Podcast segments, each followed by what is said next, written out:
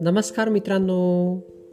मित्रांनो मी मंगेश कुमार अंबिलवादे तुम्हा सर्वांचं वाचन कट्ट्यामध्ये मनपूर्वक हार्दिक स्वागत करतो. चला तर मित्रांनो आज वाचन कट्ट्याच्या माध्यमातून जिद्द ही गोष्ट आपण ऐकणार आहोत. चला तर मग गोष्टीला सुरुवात करूया. नाव रिहा बुलोज.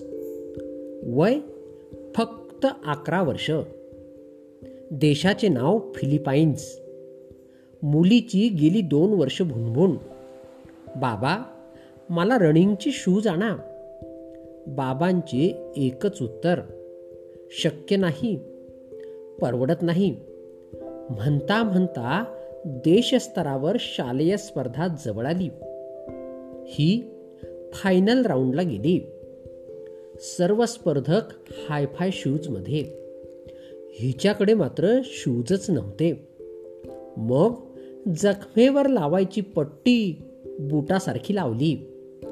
त्यावर पेनाने लिहिले एन आय के ई आणि जीव तोडून पळाली.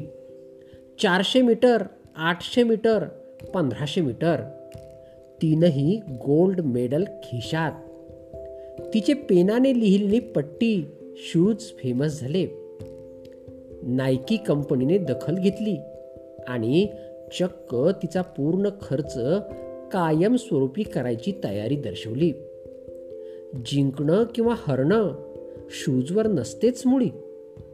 तुमच्या मनात ठरते मला जिंकायचे की हारायचे. नाही तर हजारो रुपयांचे शूज घालून लाखो लोक एक जानेवारीपासून धावण्याचा निश्चय करतात. पण फारच क्वचित लोक अंथरुणातून सकाळी सकाळी उठतात. मित्रांनो गोष्ट कशी वाटली हे मला आपल्या अभिप्रायामध्ये नक्कीच कळवा. धन्यवाद.